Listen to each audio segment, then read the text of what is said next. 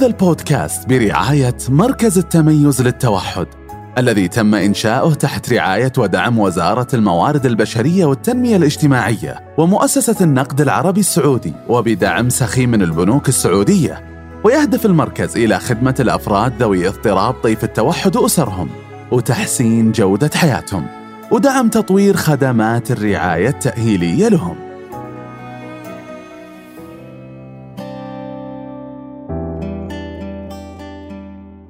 مرحبا جميعا.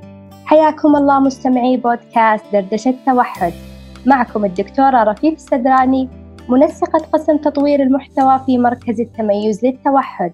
ضيفتنا اليوم الدكتورة بتول السيد حسن دكتوراه في التربية الخاصة وحاصلة على البورد في تحليل السلوك التطبيقي برتبة الدكتوراه حياك الله دكتورة بتول.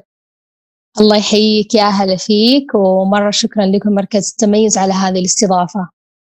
يعطيك العافية. سعيدين بتواجدك معنا اليوم ومتحمسين ندردش معك عن دور الأهل في تطوير المهارات اللفظية وغير اللفظية لطفلهم ذو اضطراب طيف التوحد في المنزل. آه دكتورة أول شيء نبغى نعرف كيف يكون التواصل عند الأطفال المشخصين باضطراب طيف التوحد؟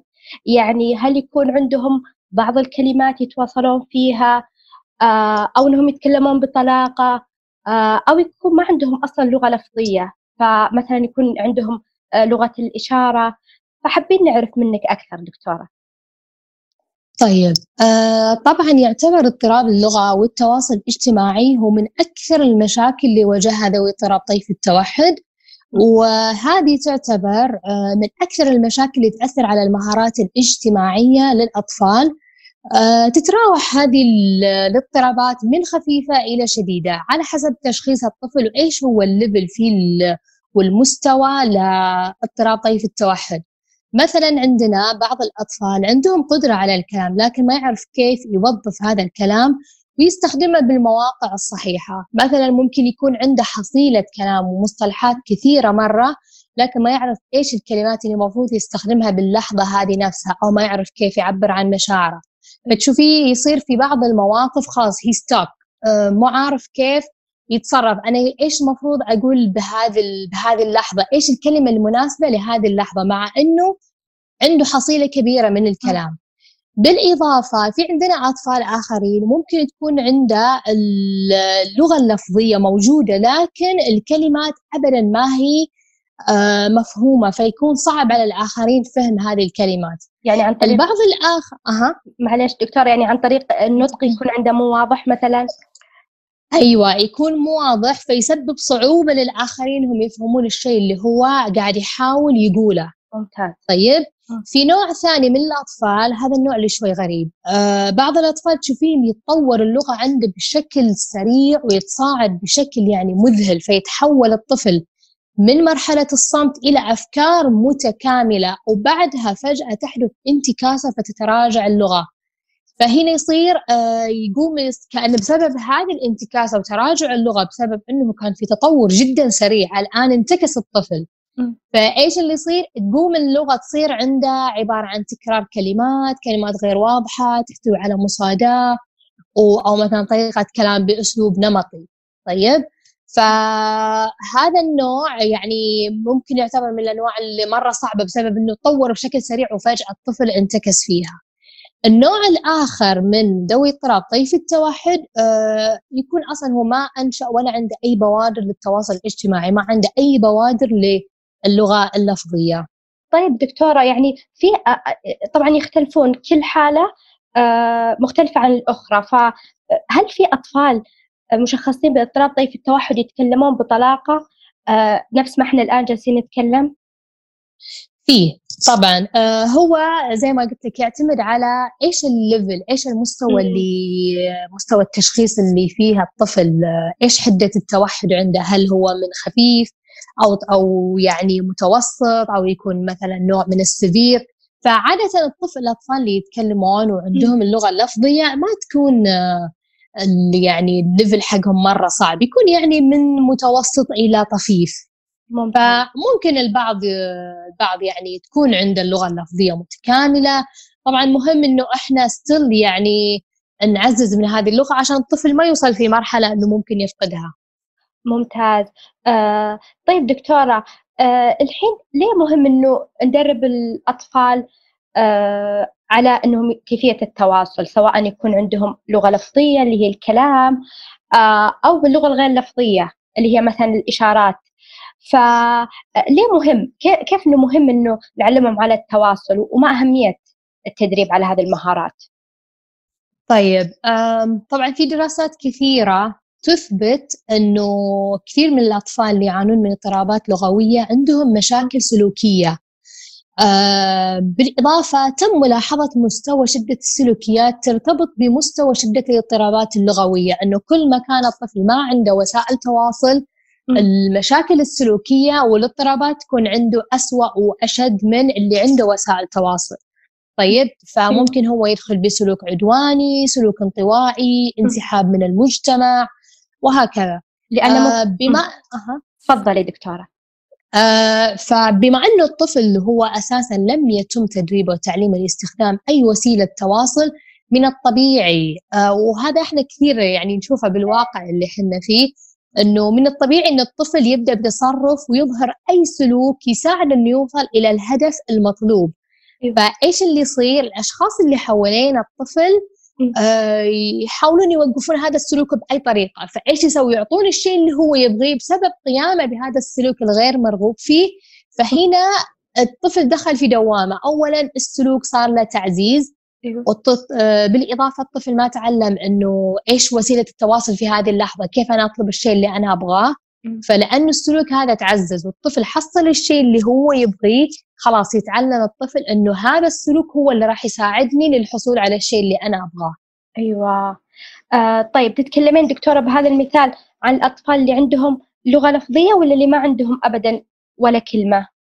هذا يشمل الكل يشمل جميع الأنواع اللي تكلمنا عنها في بداية بداية الكلام. تشمل الجميع. قلت لك إنه البعض مثلا عنده عنده مصطلحات بس مو عارف كيف يوظف هذه المصطلحات. هذه المشاكل اللي يدخلون فيها الأطفال غالبا آه تكون ما عنده وسيلة تواصل بالطريقة الصحيحه أو ممكن بعض الأطفال تكون عنده وسيلة تواصل لكن ما تم تدريب الطفل بالشكل الصحيح إنه يستخدم اللغة في المكان المفروض اللي هو يستخدمها.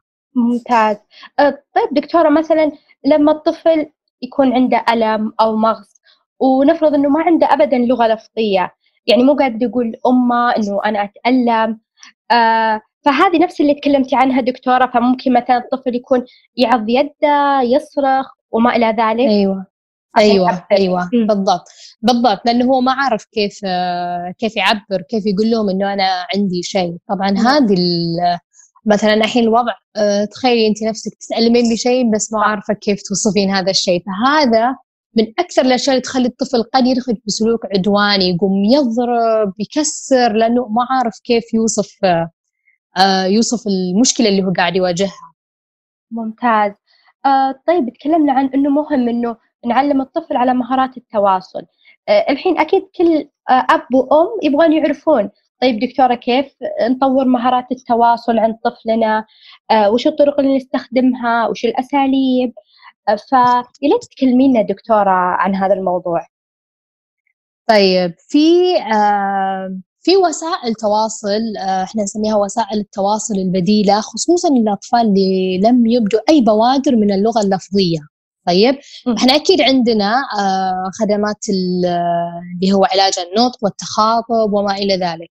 هذا أكيد يؤدي يعني غرض لكن بالنسبة للأطفال اللي ما عندهم أي وسيلة تواصل وممكن حتى ما تكون عنده أي حصيلة آه، من بعض المصطلحات تكون ما, ما هي موجودة عنده. ففي عندنا وسائل إحنا آه، وسائل التواصل البديلة. في منها أنواع كثيرة. في عندنا وسائل إحنا نسميها مدعومة أو وسائل غير مدعومة. الوسائل الغير مدعومة مثلا آه لغة الإشارة الإيماءات هذه تسمى غير مدعومة بسبب إنه فقط إحنا نستخدم جزء آه جزء من الجسد للطفل بحيث إنه ما تتم أي إضافات أخرى إلى هذا الجسد. فقط الطفل يحتاج يستخدم مثلا يدينا عشان يستخدم لغة الإشارة يستخدم مثلا الرأس عشان بعض الإيماءات وهكذا. صحيح. طيب في وسائل ثانية تتسمى المدعومة. هي عبارة عن أجهزة اتصالات تضاف إلى الجسم. يعني يحتاج الطفل مش بس يدينا أو شيء من جسمه يستخدمه. هذه إضافة إلى الجسم بحيث أنه سهل آه تواصل للطفل. فهذه الأنواع ممكن تكون هذه الأنواع من أكثر الأنواع المستخدمة. عندنا مثلا بعض الأجهزة في الأبس مثل uh, Augmentative Alternative Communication اللي هو نسميه AAC في برامج ثانية اسمها Picture Exchange Communication System اللي هي وسائل التواصل uh, والتبادل بالصور. فهذه تعتبر في إضافات إلى جسم الطفل مش بس بيدينا. طيب؟ صحيح. آه في أنواع ثانية تكون بأجهزة معقدة وهذه نفس الشيء تكون تحت الأجهزة والوسائل التواصل المدعومة. في بعض الأجهزة تكون معقدة بحيث إنه هو يعني يحتاج هذا الجهاز إلى system وبرمجة ويكون البرمجة يعني محددة مثلا نحدد فيها إيش الصوت اللي أنا أبغى اتكلم عنه لأن هذه عبارة عن جهاز هو ال voice هو الصوت حق الطفل. فالطفل هو اللي راح يتكلم I mean الجهاز هو اللي راح يتكلم بدل من الطفل إنه الطفل يدخل الكلمات اللي هو يبيها أيوة. والجهاز هو اللي يتكلم بدل من الطفل. فهذا كيف؟ معلش دكتورة يعني هو الحين آه، في جهاز وفي مثلا صور مثلا صور أكل خلينا نقول يضغط عليها الطفل مثلا يضغط على صورة التفاحة آه، يطلع صوت تفاحة ولا كيف؟ أيوه يطلع صوت شخص يتكلم مثلا يقول اي وانت ابل طبعا هذه الأجهزة ودائما هذه وسائل التواصل يتم تدريب الطفل عليها بشكل تدريجي. ما تقوم ما نقوم ندرب الطفل عليها كذا في دفعة واحدة لا. هذه تكون مثلا بداية علمه المصطلحات والأشياء المحببة آه، والمعززة عند الطفل بمصطلح واحد فقط. بعدين بالتدريج أضيف مصطلحات إضافية تكمل لي جملة. مثلا أبدأ مع الطفل بتفاحة. بعدين أبدأ أعلمه آه، أريد تفاحة إنها تكون يعني جملة كاملة. بعدين بالتدريج أبدأ أعلمه إنه كيف يجاوبني على الأسئلة انه إيش تبغى يقوم يقول لي يجاوبني عليها بالجهاز نفسه. وبالتدريج وهكذا حتى ممكن الطفل يوصل إلى إنه يبدأ يضيف بعض الملاحظات كومنت آه، تعليق أو أي شيء. ممكن مثلا يعني يقدر يضيف وصف للشيء اللي هو يبغيه. أبغى تفاحة حمراء مثلا. فهذه الأجهزة ميزتها أنه إحنا نعلم الطفل بشكل تدريجي. طبعا في الأجهزة تتراوح في بعضها يعني جدا معقدة وصعبة وما أعرف كيف. هذه يستخدمها عادة يعني الأشخاص المحترفين وتكون ال family آه يعني عارفة كيف تتصرف مع هذه الأجهزة لأنه تعتبر يعني حساسة كثير وتحتاج كثير برمجة وتعديلات وكذا. وفي أجهزة سهلة وتأدي الغرض موجودة بال iPad عن طريق apps إن الطفل يضيف الصورة اللي هو يبغيها والجهاز هو اللي يتكلم عن الطفل. تمام. آه، طيب دكتورة هذه تختلف حسب مثلا آه، مهارات الطفل آه، معدل ذكاء الطفل؟ على يعني حسب هذه الأشياء الأخرى سمات عند الطفل نختار الجهاز أو الوسيلة المناسبة؟ أو ما لها علاقة؟ صح. لا آه لها علاقة بعض الأطفال تكون عنده صعب جدا استخدام الآيباد فأبدأ معاه مثلا بتبادل صور فقط. صحيح. يتبادل يعطيني صورة الشيء اللي هو يبغيه بعدين لما يكون حصيلة وتصير عنده مجموعة صور كبيرة أكيد أنا لازم أبدأ بالتدريج أعلم الطفل على استخدام الآيباد واستخدام الآبس اللي في الآيباد لأنه مش منطقي إني أخلي الطفل يطلع بكتاب كبير مرة في الأماكن العامة بيكون صحيح. يعني فيها عبء من أكثر من ناحية. الكتاب ثقيل عليه كبير ياخذ وقت على ما يدور الصور اللي هو يبغيها. وتعرفي أوقات المجتمع يعني آه، بعض الأهالي يقول لا أنا ما أحب أطلع مع طفلي بكتاب ويقعد يدور في الصور في الأماكن العامة. فأبدأ هنا أنا في مرحلة إني أبدأ أنقل الطفل م. إلى ال iPad. وخلاص ال iPad راح يعني يشيل عدد صور آه، ممكن بالآلاف. صح. يكون سهل على الطفل البحث عن الصور اللي هو يبغيها. والحين جميع الأطفال حتى الأطفال اللي مو طبيعي معاهم ال iPad والجوالات أيوة. آه أيوة. أيوة. طيب دكتورة الحين خلينا نرجع شوي ال PECS هذا PECS اللي هو تبادل الصور. بس عشان آه، اللي يسمعونا آه، الآباء أو الأمهات يقدرون يطبقونه كيف يقدرون يسوون هذه الوسيلة في البيت؟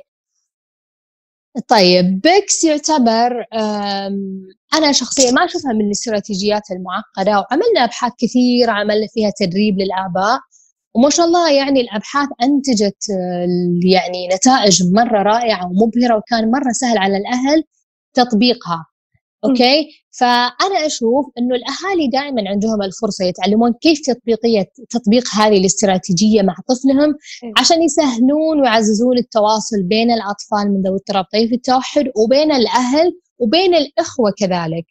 آه، ممكن البدايات في استخدام PECS اللي هو التواصل بالصور يكون من شخص آه، مهني أو أخصائي يعني عشان يحطهم بالطريق الصحيح إنه يتم تطبيق PECS بالطريقة الصحيحة. في آه، بعض الاهالي يشوفون إنه يقول إحنا مثلا سهل فيقوموا يبدأون تطبيقه ويكون التطبيق خطأ. ف هذه يعني ما تكون الطفل يتعلم PECS بالطريقة ال professional والطريقة الصحيحة ويستفيد منها بالشكل المطلوب.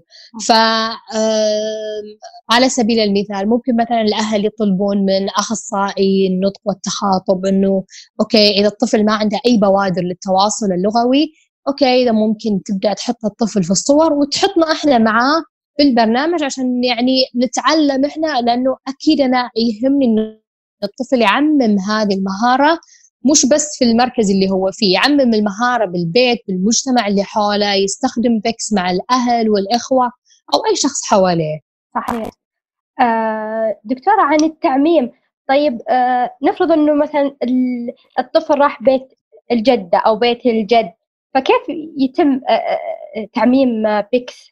هل الأم مثلا أو الأب يشرحون للجد والجدة والموجودين كيف طريقة إنه الطفل يستخدمها؟ عشان إحنا يهمنا إنه يعمم آه، المهارة أو الوسيلة اللي يستخدمها.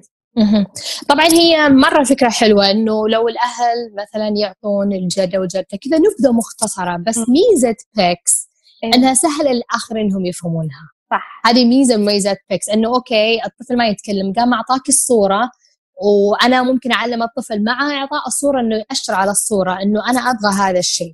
حلو. طيب فهذا يكون أسهل آه للآخرين فهم الشيء اللي الطفل يبغيه. أسهل حتى من إنه الطفل يقوم ياخذ يد شخص كبير ويروح فيه للمكان اللي يبغى الشيء ويقعد يأشر عليه وأحيانا يكون الشيء مرفوع فوق وألف حاجة حوالين هذا الشيء اللي هو يبيه. ويقعد يأشر عليه ويكون مرة صعب على اللي حوالين يفهمون إيش هو يبغى. فمن مميزات بيكس إنه سهل على الآخرين فهم الشيء اللي الطفل يبغاه. أيوه. آه طيب ممتاز. دكتورة بالنسبة للأجهزة اللي هي المعقدة أو البسيطة هل في برامج باللغة العربية نقدر نستخدمها؟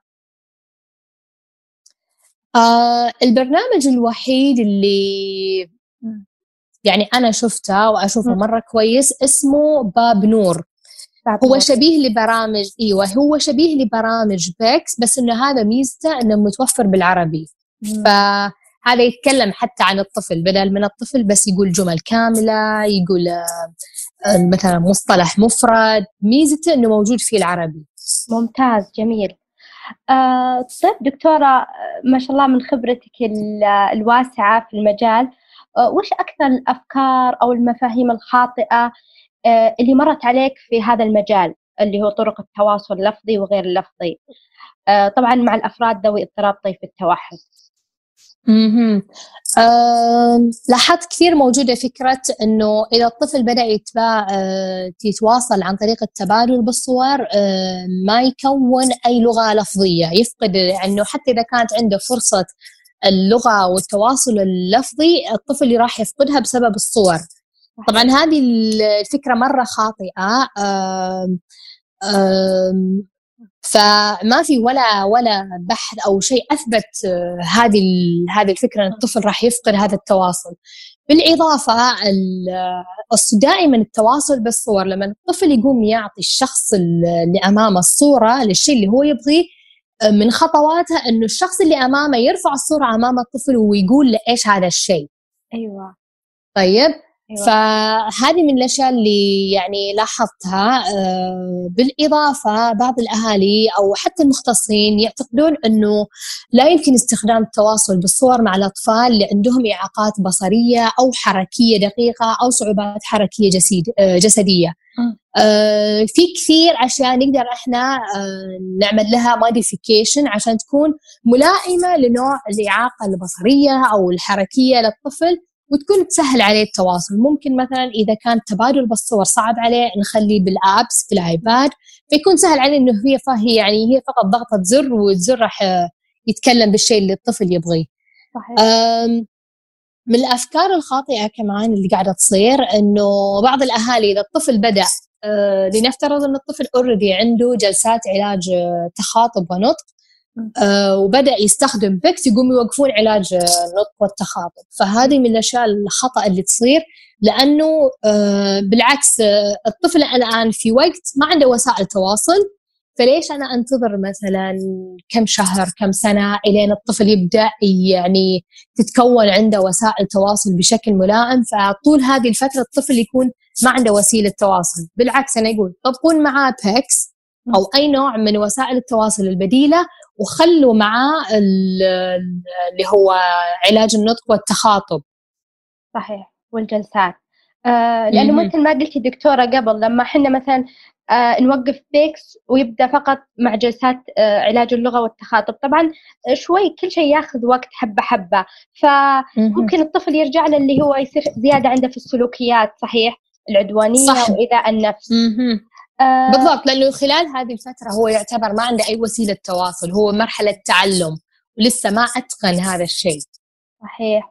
آه طيب دكتورة نبغى منك نصيحة توجهينها لأهالي الأطفال أو الأشخاص ذوي اضطراب طيف التوحد.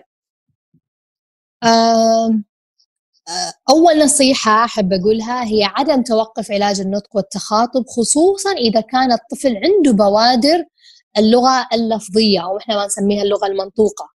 أيوه. آه إذا كان الطفل في مرحلة إنه قاعد يتعلم آه تواصل اجتماعي عن طريق التواصل آه البديل بوسائل بديلة عدم تعزيز السلوكيات الغير مرغوب فيها. قد يقوم الطفل والله أنا ما أبغى أتبادل بالصور أو مثلا بالآيباد أو ما إلى ذلك فيقوم يعمل سلوكيات مثلا سلوك عدواني فيقوم الأهل يوفرون له الشيء اللي هو يبغيه عشان بس يوقفون هذا السلوك. صح. هنا هذه مرحلة خطرة تعتبر إنه الطفل خلاص يتعلم إنه كل مرة اقوم بسلوك عدواني أو أي سلوك غير مرغوب فيه راح أهلي يوفرون لي الشيء اللي أنا أبغاه.